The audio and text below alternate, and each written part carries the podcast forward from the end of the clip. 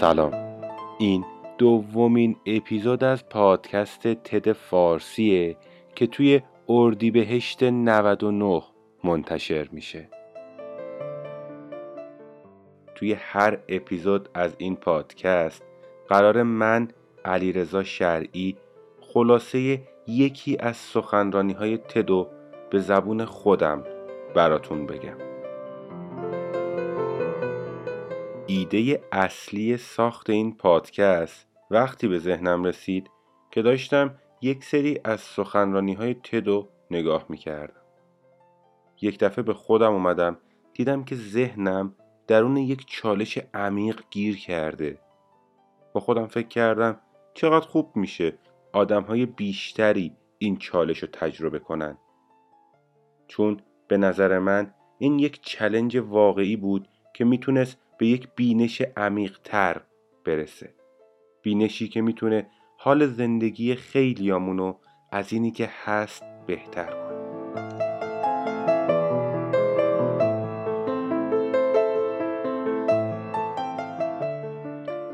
هدف اصلی تد فارسی اینه که دعوتتون کنه تا با همدیگه فکر کردن و به چالش کشیده شدن و تمرین کنیم اینم بگم قرار نیست هیچ راهی یا مسیری رو معرفی کنیم.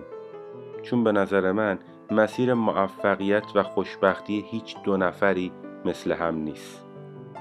این پادکست هر هفته پنجشنبه ها منتشر میشه و خوشحال میشم که بعد از شنیدن هر اپیزود نظراتتون رو برام بنویسید.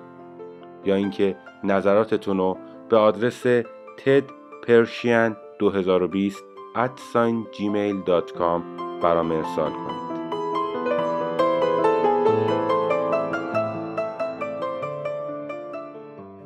خیلیاتون با تد آشنایی دارین.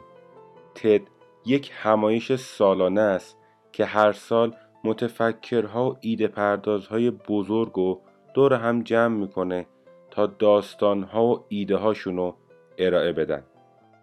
تد مخفف سه کلمه تکنولوژی، انترتینمنت و دیزاینه که معنی تکنولوژی، سرگرمی و طراحی داره. دلیل انتخاب این اسم اینه که اوایلی که تد شروع به کار کرد فقط به همین موضوعات می پرداخت. اما با گذر زمان الان همایش تد شامل موضوعات متنوع و گوناگونی شده و یک طیف وسیع از موضوعات رو شامل میشه. در مورد افرادی که برای سخنرانی توی تد انتخاب میشن باید بگم آدمایی انتخاب میشن که یا خیلی خاصن یا جایگاه خاصی دارن و یا اینکه افرادی هن که ایده ها و داستان های فوق ای دارن.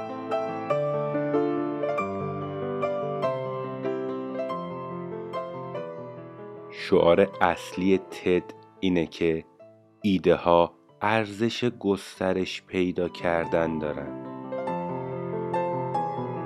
شما می‌تونید تمام ویدیوهای مربوط به سخنرانی های تدو توی سایت این همایش به آدرس ted.com ببینید.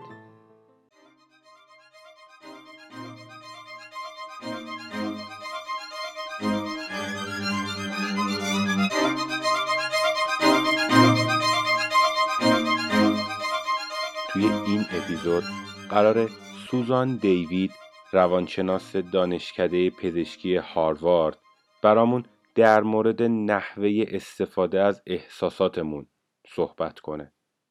یعنی قراره بهمون بگه از نظر اون چجوری از احساساتمون استفاده کنیم تا توی زندگیمون توی رابطمون یا حتی توی نقش ها و وظایفی که داریم بهترین حالت خودمون رو ارائه بدیم.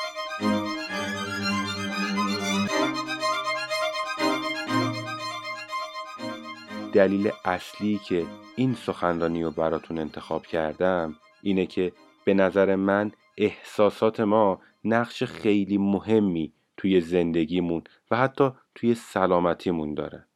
پس هرچی بیشتر در مورد احساساتمون صحبت کنیم می‌تونیم به یک درک عمیقتر از احساساتمون برسیم. این سخنرانی نوامبر 2017 و توی بخش تد وومن برگزار شد.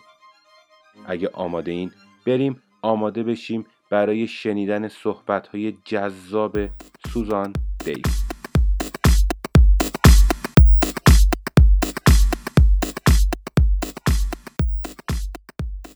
ساوبونا. سلام.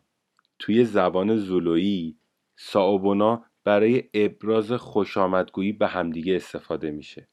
اینم بگم که پشت این کلمه یک نیت و قدرت خیلی قشنگ نهفته است. سابونا در لغت به این معنیه که من تو رو می‌بینم و با دیدن تو برات ارزش قائلم. خیلی قشنگه. وقتی آدم با خودش تصور می‌کنه که یک نفر در جواب سلامش اینطوری جوابشو میده. ما هر روز بارها و بارها با خودمون برخورد می‌کنیم. یه بار با احساساتمون یه بار با افکارمون یا حتی با داستانهای مختلفی که توی زندگیمون پیش میاد. حالا به نظرتون ما چجوری به خودمون سلام می‌کنیم؟ یعنی به نظر شما ما هم می‌تونیم مثل کسایی که زبان زیبای زلویی دارن اینقدر زیبا به خودمون به احساساتمون به افکارمون سلام کنیم و در جوابش بهشون بگیم که ما اونا رو می‌بینیم و براشون ارزش قائلیم.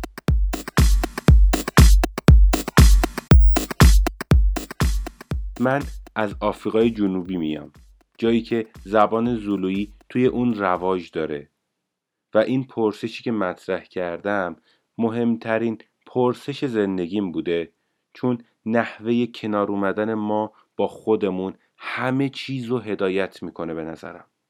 و این ماییم که انتخاب می‌کنیم چجوری عشق بورزیم چجوری زندگی کنیم چجوری بچه هامون بزرگ کنیم و چجوری رهبری کنیم.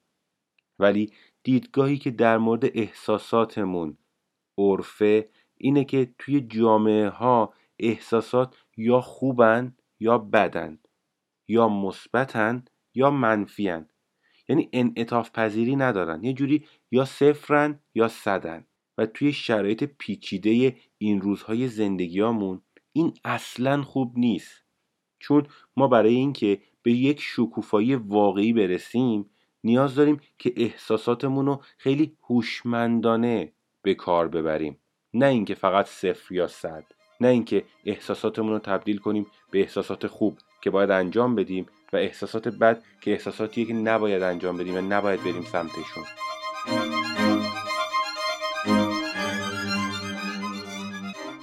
من توی حومه سفید پوست نشین رژیم آپارتایدی آفریقای جنوبی بزرگ شدم. حتما می‌دونید آپارتاید یک نوع تبعیض نژادیه که توی آفریقای جنوبی علیه سیاه پوستای بومی اون کشور اعمال میشه. یعنی من جایی بزرگ شدم که انگار همه متعهد بودن به ندیدن و انکار کردن حقوق سیاه پوستا. و به نظر من باید خیلی چیزا رو انکار کنی تا بتونی پنجاه سال با نجات پرستی کامل به مردم حکومت کنی.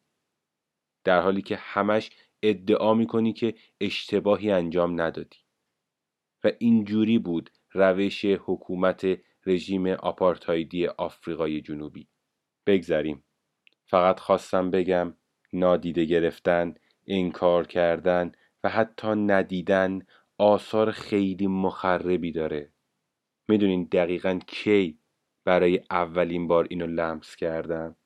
وقتی که تازه شروع کردم به فهمیدن و دیدم چی بر سر سیاه پوست های کشورم داره میاد. و یک بخش مهم از مردم کشورم نادیده گرفته میشن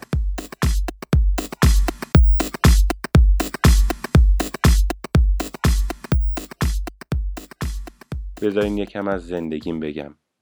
من پونزده سالم بود که بابامو توی سن چهل و دو سالگی از دست دادم.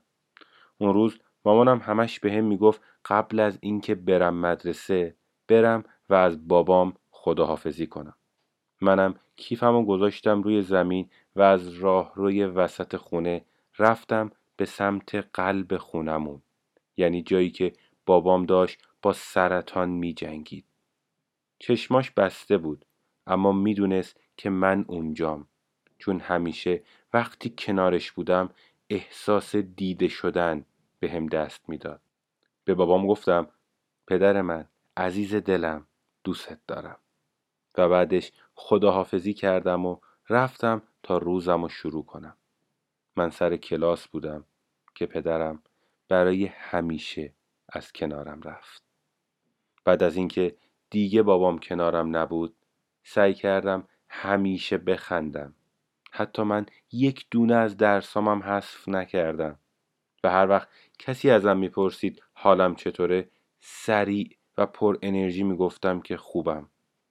واسه همین همیشه همه منو تحسین می‌کردن. می‌دونید چرا؟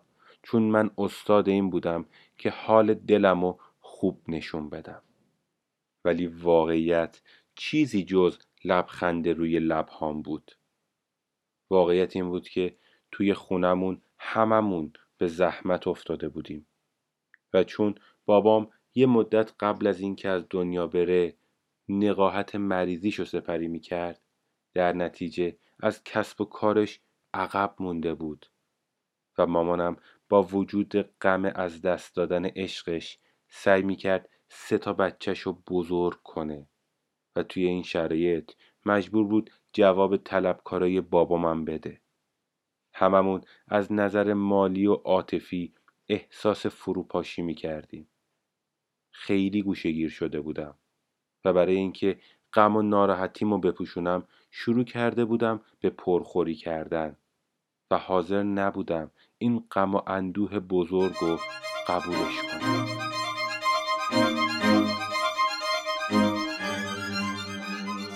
توی این شرایط فقط یک نفر بود که فهمید من دارم نقش آدمای خوشحال بازی می‌کنم و درونم چیزی بجز خوشحالی نقش بسته. واقعیت اینه که نتونسته بودم با غمم کنار بیام. غم بزرگی که همون فقدان عزیزترین آدم زندگیم بود. کسی که کمکم کرد تا درون خودم رو ببینم کسی نبود به جز معلم زبان انگلیسیم که با اون چشمهای آبی خوشگلش نگام کرد و به هم گفت بیا این یه دونه دفترچه یادداشت خالی و بگیر و برو تمام احساساتتو بنویس. راستشو بگو.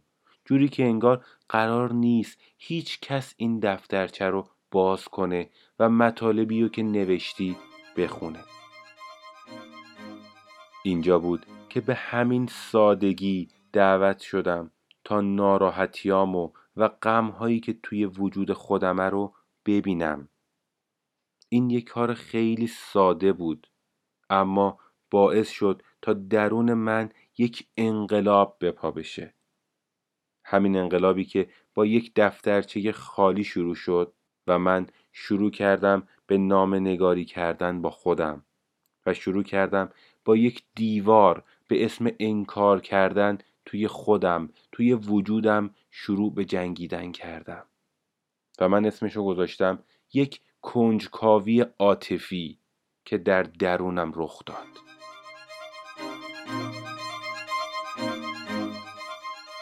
زندگی همونقدر که زیبایی داره همزمان همونقدرم شکننده است. یعنی ما جوونیم تا وقتی که پیر نشدیم. ما با احساسیم تا زمانی که به احساسمون اجازه بروز دادن بدیم. ما خوشحالیم و با غرور توی خیابون راه میریم تا اینکه یه روز بفهمیم دیگه کسی ما رو نگاه نمی‌کنه نمی‌بینه. ما از دست بچه هامون قر می‌زنیم تا روزی که ببینیم دیگه بچه هامون رفتن دنبال سرنوشتشون. سالمیم تا زمانی که مریض نشدیم. همه اینا رو گفتم تا بدونیم تنها چیز قطعی توی این دنیا عدم قطعیته. یعنی توی این دنیا هیچ چیز قطعی و دائمی وجود نداره. ولی با این وجود ما آدما بازم قدر موقعیت هامون رو نمی‌دونیم. و جالبه که سازمان بهداشت جهانی یه آماری منتشر کرد که توی اون افسردگی یکی از دلایل اصلی معلولیت توی جهان به حساب می اومد یعنی کمتر از سرطان باعث معلولیت می‌شد توی دنیا ولی حتی از بیماری های قلبی بیشتر باعث می‌شد که آدم ها به معلولیت دچار بشن.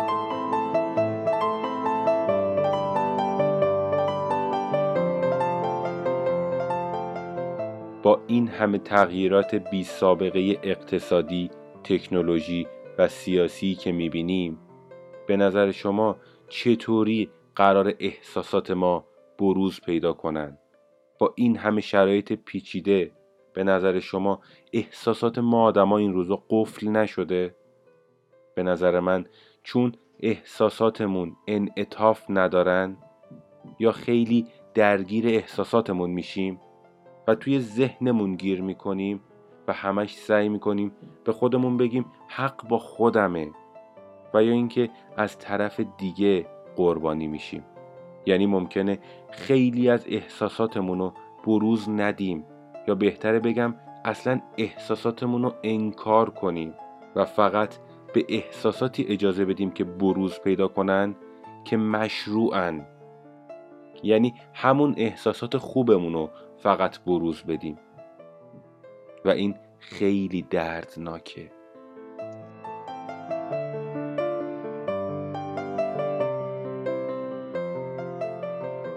توی یک نظرسنجی که با حضور هفتاد هزار نفر انجام دادم فهمیدم یک سوم از ما سعی می‌کنیم خودمون رو به خاطر احساسات بدی که داریم قضاوت کنیم. همش بگیم چرا باید برای من این اتفاقا بیفته؟ چرا من باید همیشه غمگین باشم؟ چرا من باید این همه در طول روز عصبانی بشم؟ چرا اینا همه برای من اتفاق میفته؟ و یا اینکه فعالانه سعی می‌کنیم که احساساتمون رو کنار بزنیم. ما این کار رو فقط واسه خودمون انجام نمیدیم بلکه برای عزیزترین آدمای دورمون حتی بچه هامونم همین کار رو می‌کنیم. یعنی به خاطر احساسات منفی که دارن یا به نظر میاد که اونا ممکنه داشته باشن سرزنششون می‌کنیم و این باعث میشه نتونیم به بچه هامون به عزیزترین آدم های زندگیمون نزدیک بشیم و کمکشون کنیم. می‌دونین چرا؟ چون عواطف و احساساتشون رو نمی‌تونیم درک کنیم.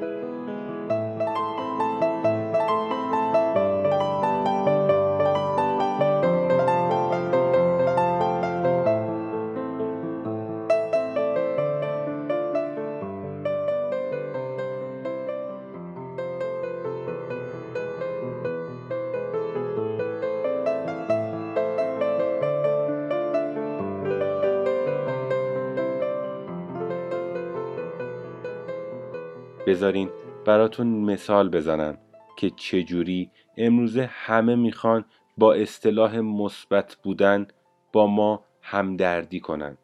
مثلا هممون وقتی به افراد مبتلا به سرطان می‌رسیم توصیه می‌کنیم مثبت باشن با انرژی باشن حال دلشون خوب باشه و امثال این. و یا اینکه وقتی به یک خانوم عصبانی می‌رسیم بهش میگیم خانوما مگه عصبانی میشن؟ یا به آقایون میگیم چرا گریه می‌کنن و خیلی چیزهای دیگه.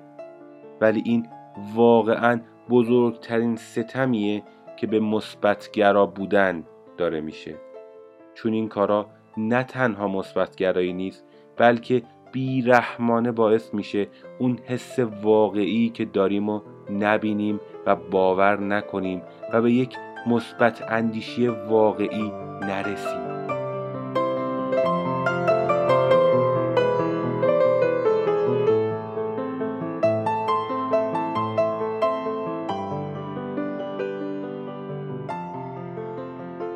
تحقیقات در مورد سرکوب کردن عواطف نشون داده که وقتی عواطف رو می‌بریم توی هاشیه یا مورد بی توجهی قرار می‌گیرن یا اینکه انکارشون می‌کنیم نه تنها از بین نمیرن بلکه قوی تر میشن. می‌دونین مثل چیه؟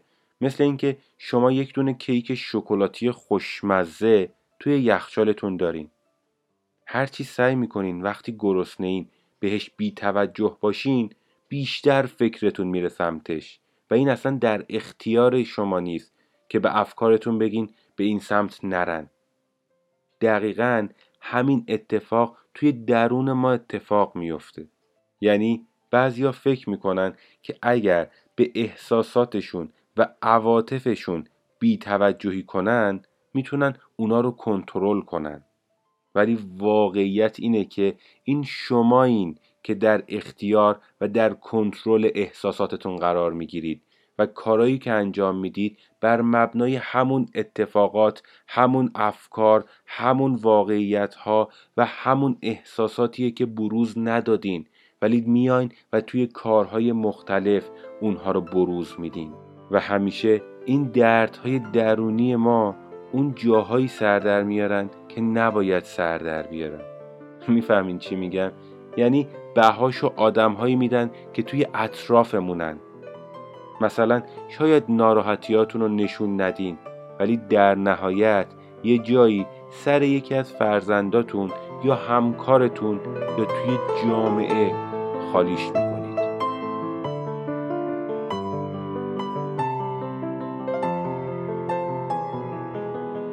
اشتباه نکنید. من با شاد بودن و مثبت فکر کردن مخالف نیستم و حتی عاشق شاد بودنم.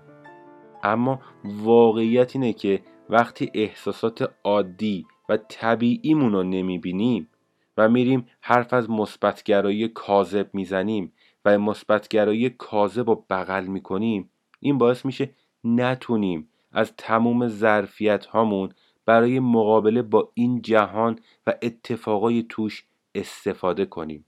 ما اول لازم داریم خودمون افکارمون و احساساتمون رو بشناسیم.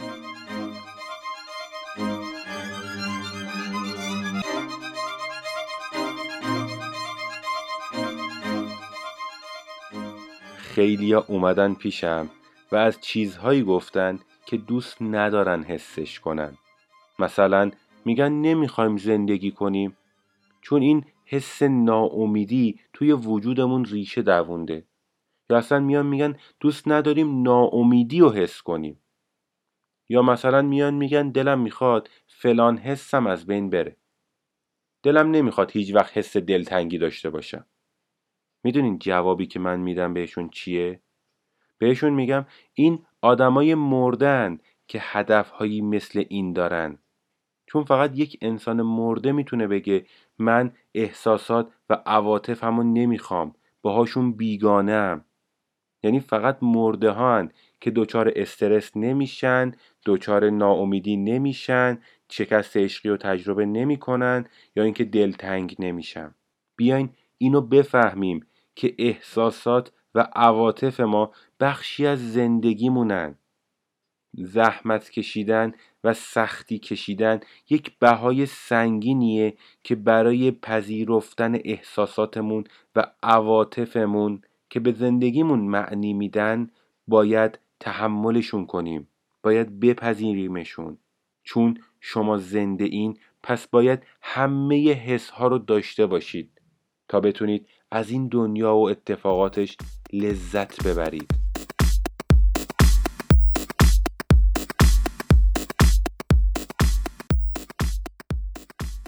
فکر کنم دیگه همتون منتظرین تا در مورد این صحبت کنیم که چجوری این انعطاف نداشتن رو از بین ببریم و به انعطاف پذیری عاطفی برسیم. یادتونه اون دفترچه سفیدیو که معلمم بهم داد؟ اونجا من شروع کردم و در مورد قلبم صحبت کردم. یه جورایی درای قلبم رو باز کردم تا حس کنم دردم و اندوهم و فقدانم و و ندامتم و همه اینها رو اومدم گذاشتم کنار هم و نگاهشون کردم. و تمام احساساتی رو که داشتم عداشون رو در می آوردم و از قلبم پاک کردم. و حالا تحقیقات نشون داده که عامل اصلی که باعث میشه ما انعطاف داشته باشیم توی احساساتمون توی عواطفمون و رشد کنیم اینه که تمام احساساتمون رو بپذیریم و اونا رو به احساسات خوب و بد تقسیم نکنیم. آخه ما اصلا چیزی به عنوان احساسات بد نداریم. اما انعطاف عاطفی فقط این نیستش که ما احساساتمون رو ببینیم و بپذیریم. انعطاف عاطفی یک قدم جلوتر از پذیرش احساساته. یعنی پذیرش احساسات یک جزئی از انعطاف عاطفیه. بذارین براتون با یک مثال توضیح بدم. ما همیشه سعی می‌کنیم به سریع ترین و ساده ترین شکل ممکن احساساتمون رو تعریف کنیم. مثلا میگیم استرس دارم. میگیم ناراحتم. و امثال این. شاید الان به خودتون بگید خب پس باید چی بگم؟ ولی واقعیت اینه که شما باید خیلی با جزئیات در مورد احساساتتون حرف بزنید. مثلا اون استرسی که دارید ناشی از چیه؟ ناشی از ناامیدیه؟ یا اینکه استرسی که دارید ناشی از یک دلهوره است؟ خیلی فرق هست بین استرس و یأس و ناامیدی. یا اینکه فرق استرس با دلهوره. می‌فهمین چی میگم؟ یعنی ما داریم کدگذاری می‌کنیم دیگه روی کارایی که می‌کنیم روی احساساتی که داریم. ولی وقتی کلی نگاه کنیم احساساتمون رو اشتباه کدگذاری می‌کنیم. و وقتی ما می‌تونیم عملکرد خوبی رو داشته باشیم و بهترین رفتارها رو از خودمون نشون بدیم که بدونیم چه احساساتی به چه دلیل بروز پیدا کرده توی, توی وجودمون. یعنی اگه من استرس دارم دلیلش چیه؟ این استرس یا ترس این استرس یا دلهوره است این استرس یا نگرانیه؟ وقتی من بدونم من نگرانم و به خاطر نگرانیمه که استرس دارم خیلی راحتتر مغز میره سراغ اینکه اون نگرانی رو از بین ببره. اطلاعات ورودی ما به مغزمون همون احساسات واقعی مونن یعنی باید درست درک کنیم تا اطلاعاتی که به مغزمون میدیم درست باشن. می‌دونین چرا این مهمه؟ چون مثل یک چراغ راهنمایی میمونن این اطلاعات که باعث میشن راه درست زندگی رو تشخیص بدیم. اینم بگم ما به چیزهایی که برامون مهم نیستن احساساتی هم نداریم.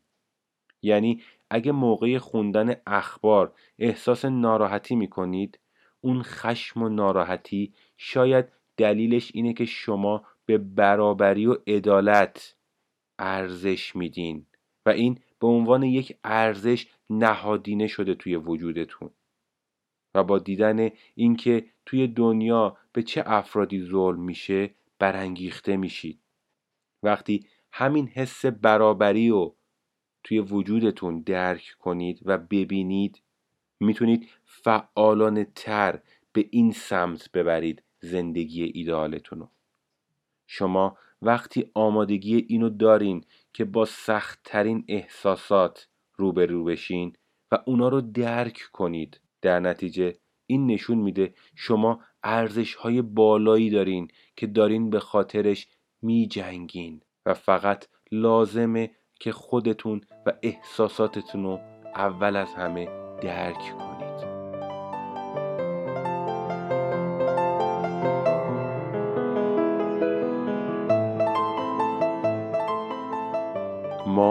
مالک احساسات و عواطفمون هستیم. و این اونا نیستن که مالک ما هن. ما باید اینو بفهمیم و با تمام منطقمون درکش کنیم. چون اون موقع است که می‌تونیم رفتارهایی که از ما سر می‌زنه رو کنترل کنیم تا در راستای ارزش های وجودیمون باشن. در نتیجه ما مسیر جدیدی از زندگیمون رو به روی خودمون باز می‌کنیم.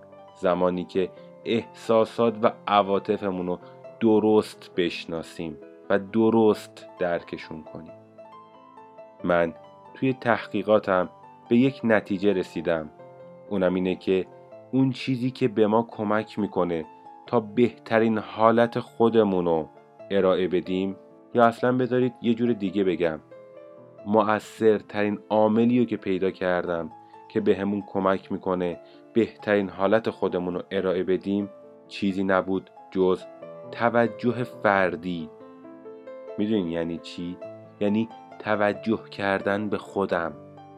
یعنی وقتی یه نفر به خودش توجه می‌کنه به حقیقت عاطفی می‌رسه.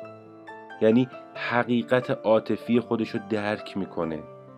و اون موقع است که می‌تونه خلاقیتش رو بروز بده و ارتباطاتش رو بهتر کنه و توی جامعهش و سازمان هایی که توی اونها کار می‌کنه موفق بشه.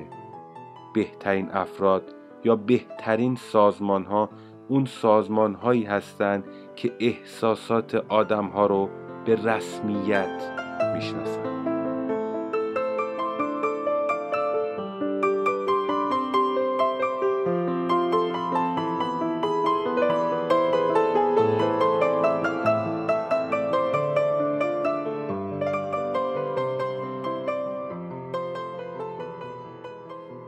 عنوان آخرین جملاتی که به زبون میارم می‌خوام یک جمله کوتاه ببخشید یک داستان کوتاه براتون بگم از زمانی که خیلی کوچیک بودم. یه شب که کوچیک بودم و توی رخت خوابم خوابیده بودم داشتم خوابهایی در مورد مردن می‌دیدم که یهو از خواب پریدم و شروع کردم به اشک ریختن. اون شب بابام با نوازشهاش و بوسه هاش آرومم کرد و وقتی که بغلم کرده بود به هم گفت ما هممون یک روزی از این دنیا میریم دختر عزیزم.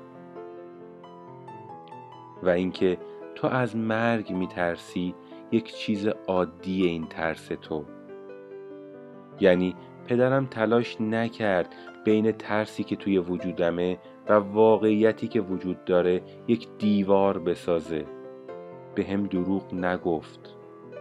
یکم طول کشید تا با این شیوه راهنمایی کردن پدرم کنار بیام. ولی اون چیزی رو که پدرم به هم یاد داد این بود که شجاعت به معنی این نیست که من نترسم بلکه شجاعت به این معنیه که ترسمون رو ببینیم بپذیریمش و باهاش کنار بیایم. شما وقتی می‌تونید دیگران رو درک کنید وقتی می‌تونید سازمانتون رو درک کنید وقتی می‌تونید بچهتون رو درک کنید که اول از همه احساسات خودتون رو درک کرده باشید. اون موقع است که می‌تونید احساسات دیگران رو درک کنید و بهشون نزدیک بشین. و این تنها راهیه که به یک زندگی پایدار توی یک جامعه توی یک سازمان و توی یک زندگی شخصی کمک می‌کنه.